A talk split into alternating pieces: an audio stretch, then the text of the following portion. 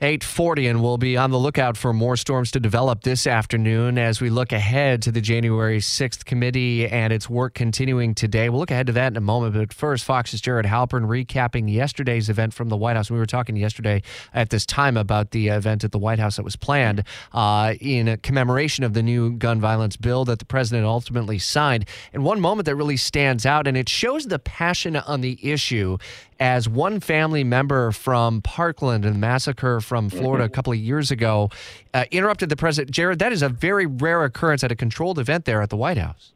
Uh, it certainly is. You don't usually see the president kind of get uh, heckled a little bit there um, as he is, um, you know, on on his own turf. Um, uh, you're right. It's Manuel Oliver whose son died uh, at that school shooting in, in Parkland. He has been um, a pretty frequent presence here in Washington, certainly near the White House. He has urged uh, the White House, uh, Democrats in Congress to do more. Uh, certainly believes that this legislation should have done more.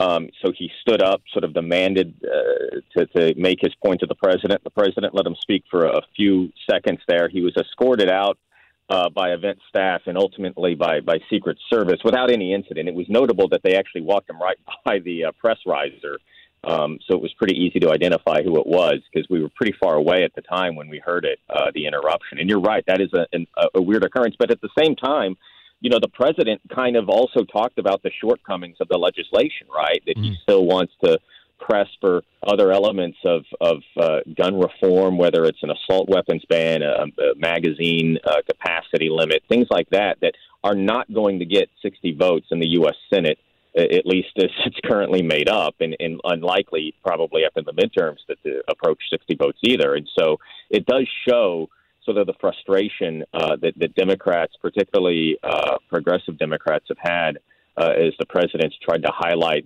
what he sees is the positives of, of this legislation, the things that the president says will save lives uh, over the next many years. As we look ahead to the storyline that will develop over the next several hours, and we'll hear you reporting on a January 6th committee, turning its focus outside groups involved in the Capitol riot now.